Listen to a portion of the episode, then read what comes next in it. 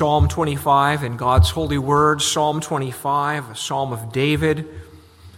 It's a beautiful psalm. It's actually in a acrostic arrangement following the Hebrew alphabet, so you can't see that in the English, of course, but that's how it's structured. And it's a, I think, a beautiful illustration of what a believer persevering in God's grace looks like.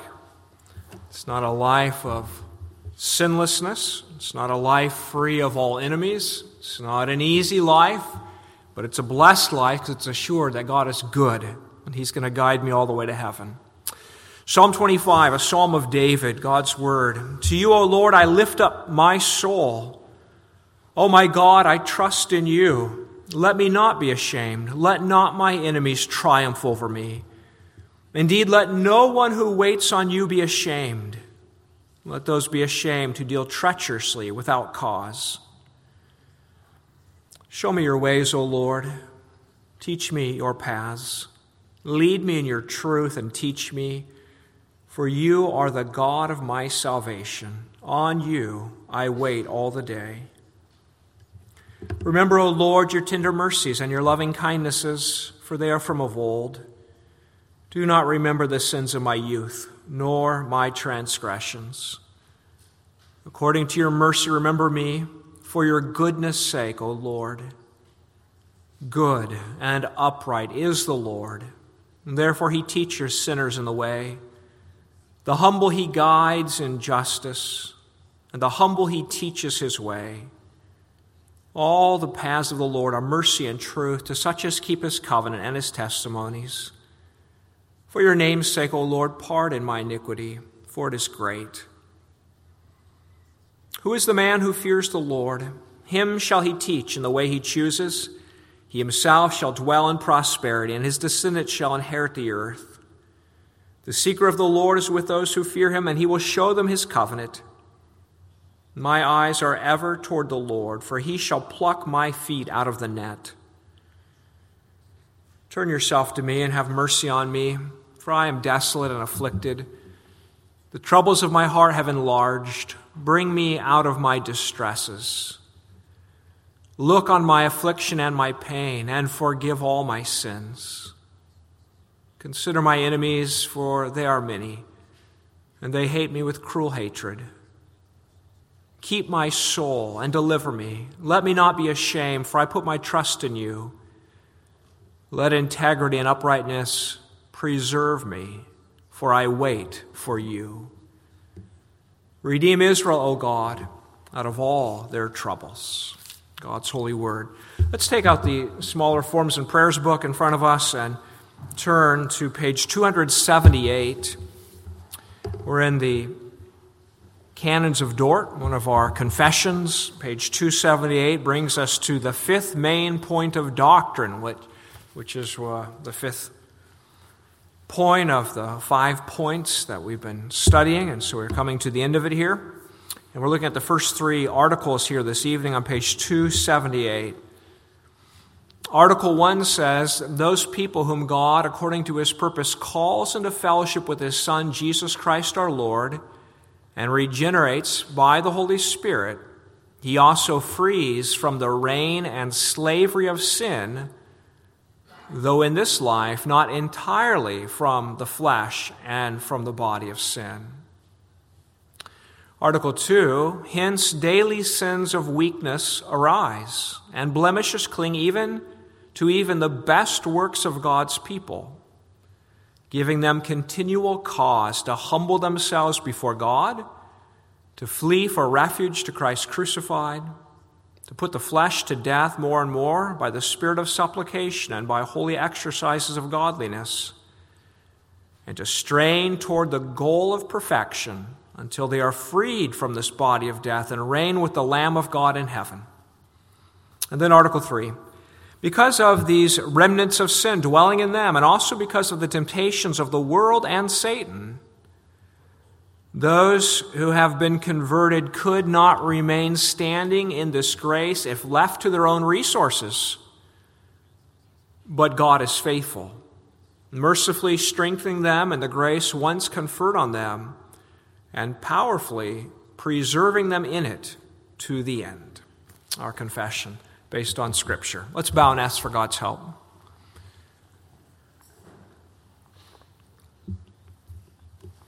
Our Father in heaven, we are thankful to sing hymns proclaiming your sovereign love and how we're safe in it. And we're glad tonight to read your word and to hear the believer speak as led by your Spirit. And we're grateful, Lord, to make confession in the canons of Dort with the saints who've gone before us and who have proved your word true, for you have kept them. And now we pray, Lord, as those who ourselves need fresh encouragement and strength as those who long to know more deeply the grace of assurance. We pray that you'd visit our hearts, and we pray you'd have special regard for any who are struggling, doubts, and fears. Let your word be preached in truth and received with the amen of our hearts. In Jesus' name, amen. Well, people of God, we come tonight to what is really the capstone of these wonderful truths, these doctrines of grace that we have been considering. We're looking at what's called sometimes the perseverance of the saints, which means that God so preserves the Christian, he causes the believer to, to persevere in the faith all the way to heaven. Now, we've seen so far that, that God does three things, right? We've studied what we call an unconditional election, that God, before the creation of the world, chose us in Christ to be saved. That God, surveying the, the host of humanity, fallen, rebellious, that God chose some of those to save them. He did that. And then we took note of the reality that God, the Father, sent his beloved Son to die for those whom he chose, to give his life on the cross, to fully atone for their sins, and to purchase for them eternal salvation. Christ died for us when we were yet enemies. And then we saw that we, though dead in sin, without any ability to come to God, to cry out to God, without any capacity to believe on God, in fact, when we hated God, the Spirit of God came into our hearts and gave us new life. He regenerated us. He caused us to be born again. He called us out of darkness into His marvelous light. And now the capstone on all of that is this last one that God has done all of this will surely do the final thing. He'll bring us all the way to glory. He'll take us all the way home. In some sense, of course, this is the logical necessity of all the other ones. If God chose us in Christ for salvation, he, it makes sense, of course, He has to bring us all the way home. If, if Christ died to purchase for us salvation, and he took upon himself that calling that he would lose none of the ones the Father gave him, then he must bring them to glory. And if the Spirit came into our hearts and sealed us for the day of redemption, then he must see to it that we arrive at the day of full redemption. But we should never take this for granted. As logical and necessary as it is, it's an amazing and a wonderful truth. And it's actually, in some ways, quite unique. Dr. Robert Godfrey, a URC pastor and the former president and church history professor at Westminster, Westminster Seminary in California, he in his book on the canons, he writes, the doctrine of perseverance embraced by the Reformed was perhaps their most unique doctrine. The uniqueness lay in their teaching that the believer could know that he would persevere by the grace of God. There's many who don't believe that. Understand that. Roman Catholics believe that, that nobody can have assurance of salvation. Nobody can be certain they're going to arrive at the end in Christ Jesus except a select few who receive an extra revelation from God telling them so. Everyone else, you have to keep working and you'll see if maybe you make it. The Arminians, against whom the canons of Dort were written, in the year 1610, they claimed they weren't sure about this doctrine. They didn't couldn't decide either way. But by the time of the Synod of Dort, eight or nine years later, they had decided, at least many of them had decided against it. They rejected it. Many have this view that if you believe that, that, that, that God has saved you and therefore you will be saved to the end, it creates a moral laxity. Then if you know you're going to heaven, you'll just go on sinning because you're going to heaven anyway. There are many today and in our own country believers who are very confused about this, who say things like, as one denomination does, that, that if you resist the, the word For a while, you, you may fall away from the Lord. Or, or say things like, you know, no one can snatch you out of God's hand, but you can jump out. You yourself can take yourself out of God's grace. But the Bible teaches something different that's remarkably comforting. And it's very important because to live without the assurance that we are safe in God's sovereign love is not a very happy life. The great joy of the Christian life and the thing that motivates us and thrills us and fuels our worship is this is that God has made us his own and he'll never, never forsake us. That he who began the good work on us will, will carry it on to completion. That God will not forsake the work of his hands. That God will complete what he's begun. That none shall snatch us out of his hand. We've been sealed for the day of redemption by the Spirit. That God is faithful and he will do it. This is the great comfort of the Christian. Let's look tonight at how the Lord of the covenant preserves his saints by causing them to humbly flee to him for refuge. I'd like to take note of three points. First of all, the believer's happy conflict. The believer's happy conflict. And then, secondly, the believer's humble cries. Psalm 25 is filled with those. The believer's humble cries. And then, thirdly, the believer's hearty confidence. Hearty confidence. Those three points happy conflict, humble cries, and hearty confidence. Well, first of all, the happy conflict we have. When we, when we use the language of perseverance of the saints, we should be very clear on what a saint is. A saint is not what the Roman church has described a special subset of the most holy, person who did miracles and all the sorts of things and needs to be canonized as a saint. No in the Bible, a saint is every believer in Christ Jesus. It's, it's those who are holy. A saint is a holy one. If you're in Christ, you've been set apart. You are holy unto God. A saint is not a sinless one. That's really the point. A saint is not a sinless one. But instead, a saint is someone who experiences a happy conflict a happy conflict. Article 1 of this fifth section of the Canons of Dort, it makes two points. It makes the point, number one, that, that if you've been called by Christ Jesus, been called by God in a fellowship with Christ, then you've been set free from the dominion and the bondage of sin. If you've been called out, you are a holy one. If the Spirit has given you new life, you are not in bondage to sin. You never have to say to sin, Yes, you are my master, I must obey you. You never have to say that. But, though the chains have fallen off, the second thing Article 1 teaches us is that we're not entirely free from sin. The remains of that old man of sin are with us. We still have that sin nature, and so we are engaged in a lifelong contest against sin. You say, why didn't God totally free me from sin when He saved me? Well, He's going to do that at Christ's coming or at our death. Why didn't he do it now? Well, we don't know the full answer to that. We do know that God has willed to cause us to appreciate his grace and to grow in our knowledge and love for him through a life of struggle. In our weakness, to know his strength. We don't always enjoy that. In fact, it's a great grief to us, and it should be, right? We hate sin. And we, we live in a culture that wants quick and easy fixes. And so to hear that, that the path is not an instantaneous fix, but it's a, it's a long road, can be a bit daunting, discouraging. We have to remind ourselves, and we have to teach the children of the church, that the Christian life is not a snap your finger kind of thing.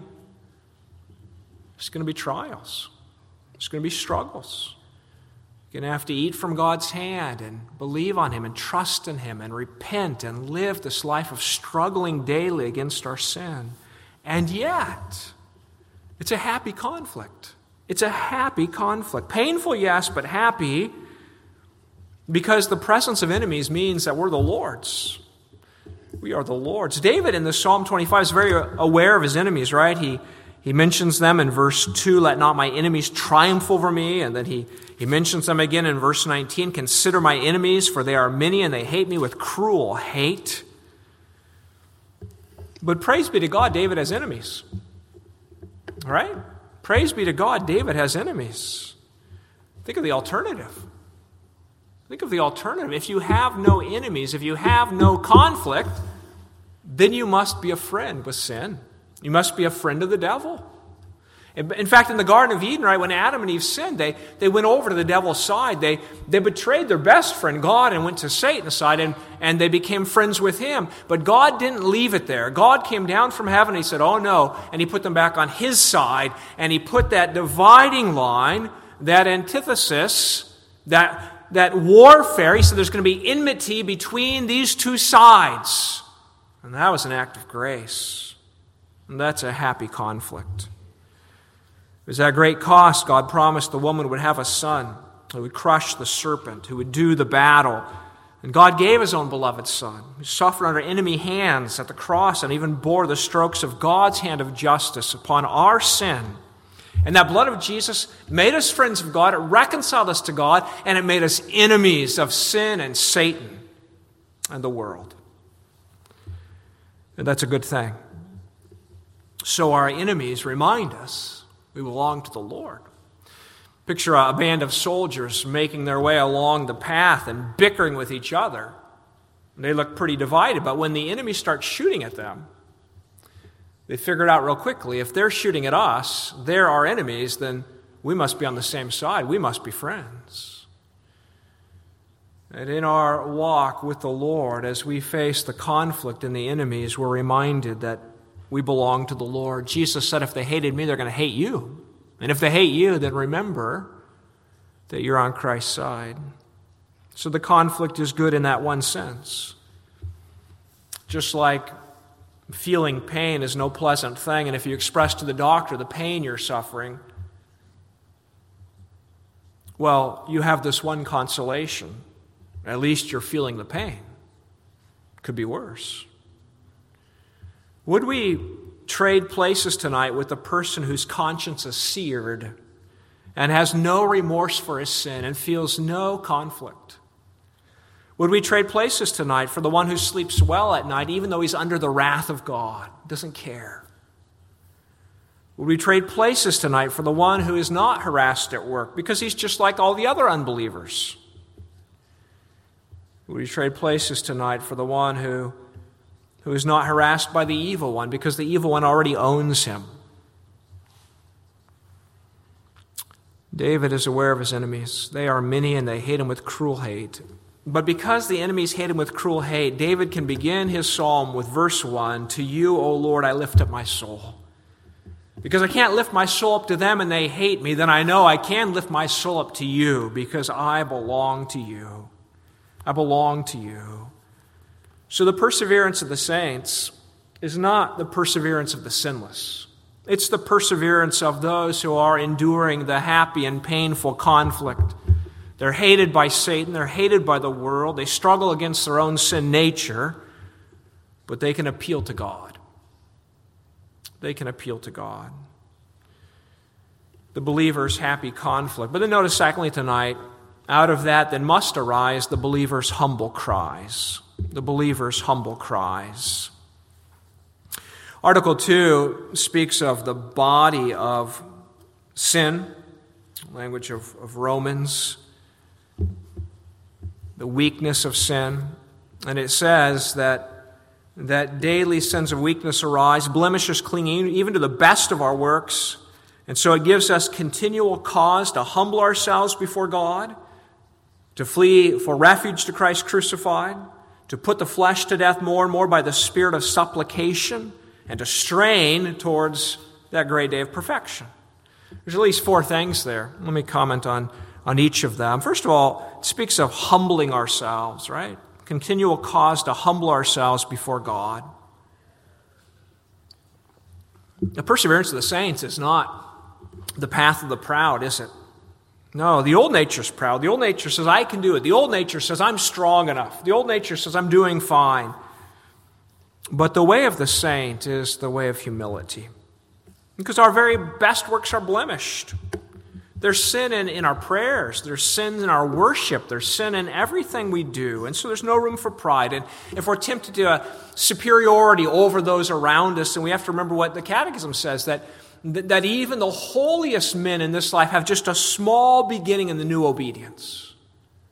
the holiest men that have ever been, have just a small beginning in the, in the life of new obedience. We're all, we're all just getting started. Psalm 25 is, is, is a psalm of David, a man after God's own heart, but, but David is very aware of his, of his sins, right? He says in verse 6 Remember, O Lord, your tender mercies and your loving kindness. Verse 7 Do not remember the sins of my youth, nor my transgressions. And he speaks again in verse 18 Look on my affliction and my pain and forgive, forgive all my sins. David is not saying, you know, God, it's, it's everybody out there. They're all the trouble. But David is also saying, Lord, it's me. I'm the trouble. There's a traitor within my heart. I, I betray you, God. So we need a humble heart. The pathway of perseverance is the path of humility. But secondly, the confession speaks of seeking refuge in Christ, crucified, in Christ alone. So you read Psalm 25, David has his eyes fixed on the Lord, right? That's where he's looking. It's, it's the Lord, it's not himself. He, he begins the psalm, To you, O Lord, I lift up my soul. And then he says in verse 15, My eyes are ever toward the Lord. That's it. That's, that's all there is for me. My God, my Savior. That's, that's all I have. That's the only one who can deliver. And we're, we're called to a life of fleeing for refuge to Jesus Christ. God has provided for us a complete Savior, and we're to seek refuge in Him. And, and He's our God given deliverer. And the Father would not have given His Son if there was any other one who could rescue us. If there was any other who was going to be sufficient for us, God would not have devoted His Son to the cross. But God did, and that means we need Him. And God did, and that means He's enough.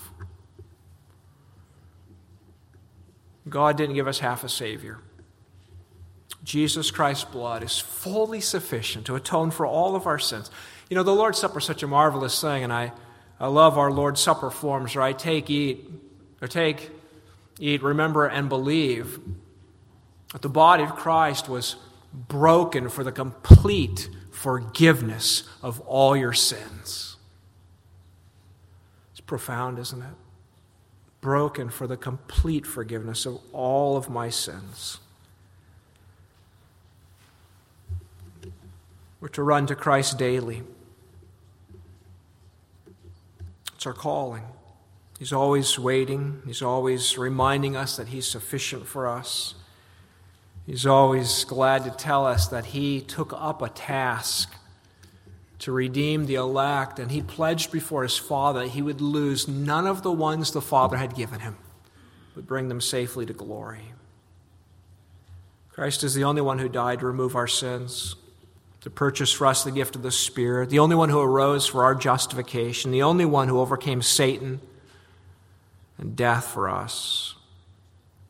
Thirdly, the Article 2 speaks of supplication seeking Christ through prayer. It says, Hence daily sins of weakness arise, blemishes cling to our best work. So we have to humble ourselves, flee to Christ, and put to death more and more the flesh by the spirit of supplication.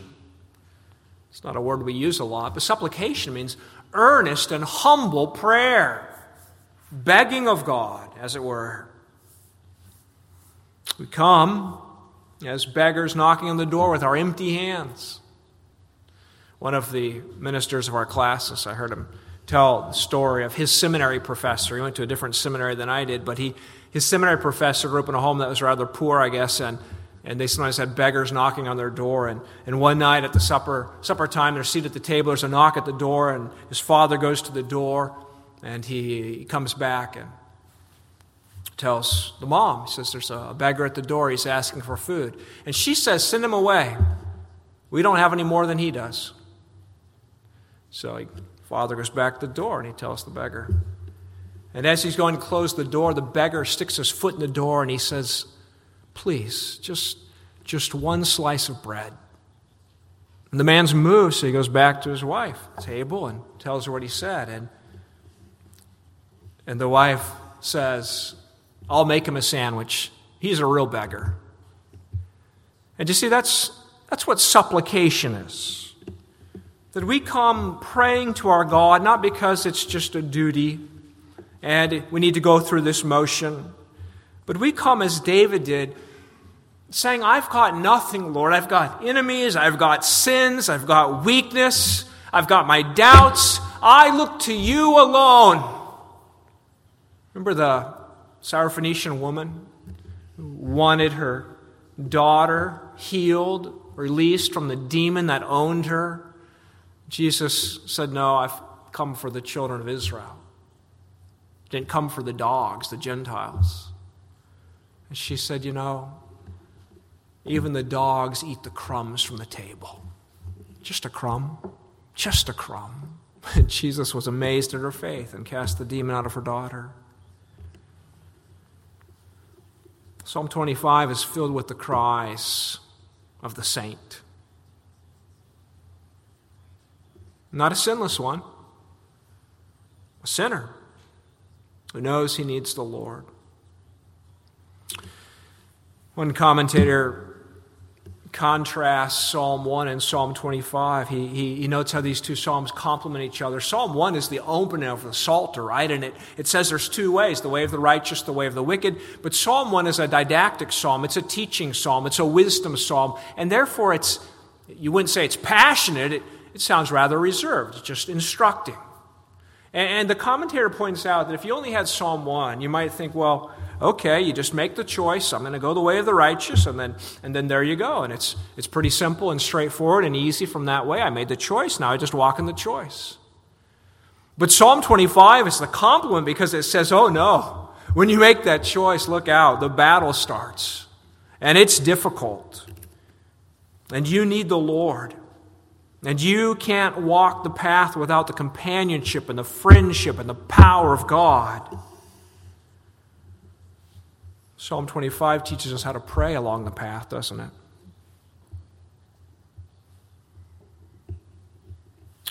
David's often crying out here to the Lord Show me your ways, teach me your paths, lead me in your truth, teach me.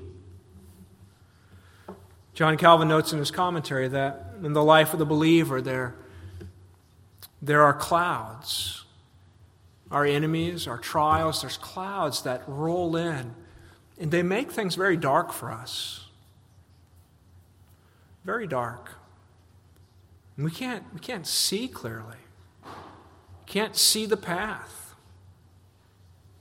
We're tempted then to take a shortcut, the route of sin, tempted to react in a wrong way, to, to, to lose hope or become angry. But the Lord is telling us in the psalm as the clouds roll in, your heart sinks down, and you can't see which way is up. Supplicate. Cry out to God. Show me your ways. Teach me your paths. Lead me in your truth. And God loves to hear that prayer. But finally, Article 2 speaks of one more thing we must do, and that's the meditation on the future life.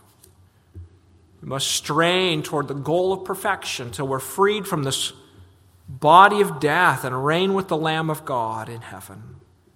We need to press on, and we need to press on with hope, seeing the end, the finish line. Colossians 3 says, If then you were raised with Christ, seek those things above where Christ is sitting at the right hand of God. Set your minds on things above, not on things on earth, for you died and your life is hidden with Christ in God. When Christ, who is our life, appears, then you will also appear with him in glory. When Christ, who is your life, appears, then you will appear with him in glory. You have to keep that always before you. There's a goal, there's a conclusion. The battle doesn't go on forever. Or 1 John chapter 3, Beloved, now we are children of God, and it has not yet been revealed what we shall be, but we know that when he is revealed, we shall be like him, for we shall see him as he is. And everyone who has this hope in him purifies himself just as he is pure. Keep it before your eyes what you're going to be, and that hope is a purifying hope. It presses upon you the destiny God has for you, that you're going to shine in the glory of the Lord Jesus, made like your Savior. So, so keep pressing on. Put sin to death. Don't be overcome by your enemies. Keep the goal in mind. And so the believer cries, Lord, lead me, show me. Well, finally, tonight, consider the believer's hearty confidence then. As we experience the conflict, as we cry out humbly to our God, we do all of this with great confidence. Article 3 of our confession says, Because of these remnants of sin, these remains of sin dwelling in us, and also because of the temptations of the world and Satan, those who've been converted could not remain standing in this grace if left to their own resources. Well, there it is. We would not make it apart from God. We could not make it apart from God. You believe that tonight? You would not arrive in heaven, but you would most certainly go to hell if God didn't keep you. You have three sworn enemies the devil, the world, and your own sinful nature. And, and any one of them would destroy you in a heartbeat. David says, Let not my enemies triumph over me. They will triumph over me apart from you, Lord. Says in verse 19, They hate me with cruel hatred. They may come smiling. They got a dagger behind their back. And we should remember that. But, as real and powerful as these enemies are, Article 3 ends with these words But God is faithful, mercifully strengthening them in the grace once conferred on them and powerfully preserving them in it to the end. And there's the doctrine in a nutshell. That's the summary of the perseverance of the saints that God is faithful. He so strengthens us and preserves us as to save us to the end. That language, but God is faithful, is found in different places in the scripture, but those very words are found in 1 Corinthians 1, where the Apostle Paul is saying that we're, you're eagerly waiting for the revelation, for the coming of Jesus uh, that you may be blameless in the day of, of Christ's coming. And then he says, God is faithful, by whom you were called into fellowship of his Son, Jesus Christ our Lord. God called you into fellowship with Jesus Christ, and God is faithful. He's not going to change his mind. When he sought out to take hold of you and make you his own, when, when he sent you the Spirit to, to give you a new heart, he's not a fickle God who changes his mind about you tomorrow. God is faithful and he will see to it, confirming you to the day of Christ's coming.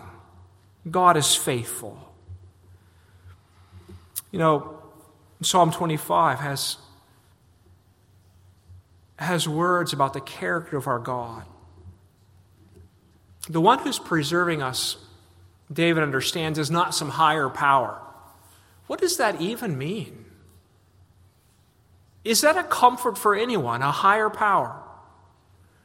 Uh, what is it? Is it the wind in the sky? Is it the tornado? Is it the hurricane? People who've been through those things don't take comfort in a higher power. Is it the electricity in my wall? Well, the electricity in the wall does not care about me. Is the higher power Satan? Well, that's not very comforting.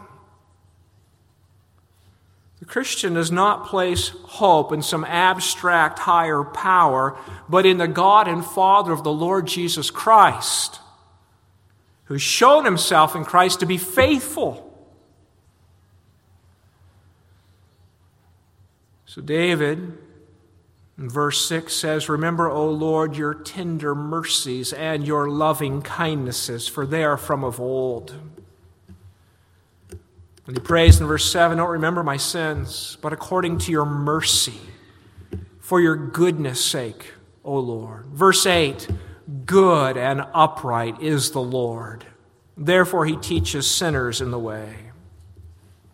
The reformer John Calvin, in his Psalms commentary, is very wise, I think, because he points out that David here is he's pausing in the midst of his prayers to meditate upon the character of his God. To meditate upon the character of his God, that he might return to the to the path of prayer with renewed passion and confidence. Calvin writes The faithful feel that their hearts soon languish in prayer unless they are constantly stirring themselves up to it by new encouragements. So rare and difficult a thing it is to persevere steadfastly and unwearied in this duty of prayer. So Calvin says it's like, well, we don't, most of us live by fire anymore, right? We've got gas furnaces or whatever, but for people who live by the fire, Calvin says it's like throwing another log on the, on the fire. You're, the fire goes out unless you feed it fuel all the time. And he says your prayer will die unless you keep taking fresh encouragement in the character of your God. And we could add to it your, your journey, your perseverance in the Christian life will die unless you keep adding fuel to it by remembering who your God is. God is faithful, God is good, God is kind.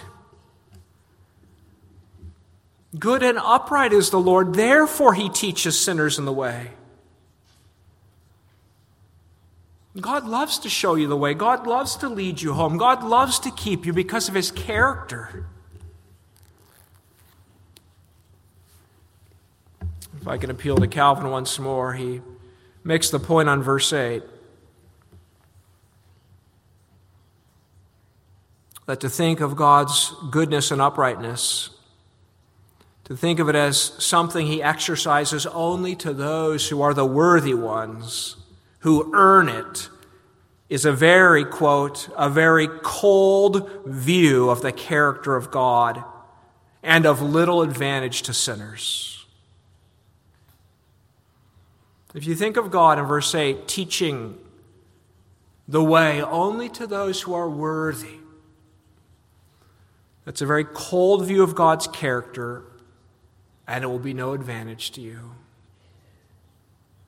Calvin writes, And indeed, if the goodness of God did not penetrate to hell, no man would ever become a partaker of it. We do believe the goodness of God penetrated to hell. It's how we got saved, right? It's how we got saved. He scooped us out of hell. But why is it that when we get saved, as it were, that we then begin to think that, that the very mercies that lavished love and kindness upon us when we are completely undeserving are now inaccessible to us unless we live a good enough life. And if we stumble or fall, then God's not going to help me. I got to get myself cleaned off, and then He'll love me again. That's a cold view of God and of little help to sinners. God is telling us that when the clouds roll in and we lose our way, hearts are discouraged, we're tempted by sin, we've fallen, to remember that He's good, that His loving kindnesses are from of old that He's the God and Father of mercies, that He loves us in Christ, that He's gracious. Must not flee from God, but to God. The same grace that chose us when we were God's enemies is the same grace that keeps us and bears with us and guides us. And so God is faithful, we confess tonight, mercifully strengthening them in the grace once conferred on them and powerfully preserving them in it to the end. God is faithful, He will do it. It's not that there won't be trials. Spurgeon said a man on a ship might be knocked down to the deck by wave after wave, but he never gets washed overboard. That's the Christian life. God will keep you. Sometimes people debate should this be called the, the perseverance of the saints, or should we call the doctrine the preservation of the saints? And some say we should call it the preservation of the saints because it's God who keeps us. And others say, no, we should call it the perseverance of the saints because we don't want any part of that cheap grace theology which says you can, you're going to go to heaven so you can just live in your sin. No, we have to persevere in the faith by God's grace. Well, However, you call the two go together, as the psalm shows us, right? Verse 8 Good and upright is the Lord, therefore he teaches sinners in the way. The humble he guides in justice, the humble he teaches his way. God is the one preserving, but he's preserving us by causing us to walk in his ways. And so the late Dr. James Boice wrote in his commentary if David is to remain firm to the end, then he must be taught of God so that he will be enabled to walk in God's ways. This blessed truth of perseverance is not something that merely works itself out automatically or mechanically. Rather, it is something that requires responsible learning, obedience, faithfulness, trust, and deep reverence on our part. So we must persevere. But our comfort is not that we can persevere. It's that God preserves and gives us grace. The lives of the Christian prove the way of Psalm 25. We're nothing to look at, are we? Lives are often battered, beaten. Sorrows cling to God's people, struggles, and doubts.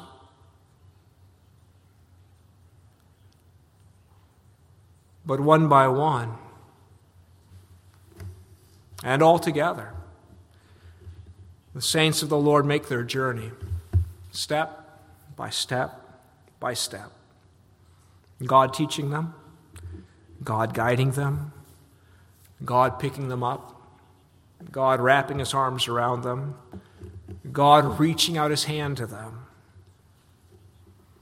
Kind Father, loving his children, relieving them when oppressed, lifting them up when thrown down, cheering and comforting them when they're sad, consoling them when they're afflicted, guiding them always, convicting them of sin, leading them to repentance, reminding them of their hope with them every day. The God who called us, refusing to let us go, but holding us tight in Jesus Christ all the way. That is the perseverance of the saints. That is the preservation of God. And that is God the Father through Jesus Christ and by His Spirit, defending and keeping His children for glory. Amen. Let's pray. Our Father in heaven, to you we give praise. We would not make it apart from you. You know that far better than we do. But we thank you, you teach it to us, and in our trials, you humble us to remind us that, that the power is not found in us, the faithfulness is not found in us, it's found in you. God, we thank you for your eternal love. We thank you for your election and for that fountainhead of election out of which has come a Redeemer for us, a regenerating Spirit, God the Holy Spirit, and the safekeeping all the way to glory. We praise you, Lord, and we pray that you would keep us, that you, good and upright, would teach us sinners your ways. In Jesus' name, amen.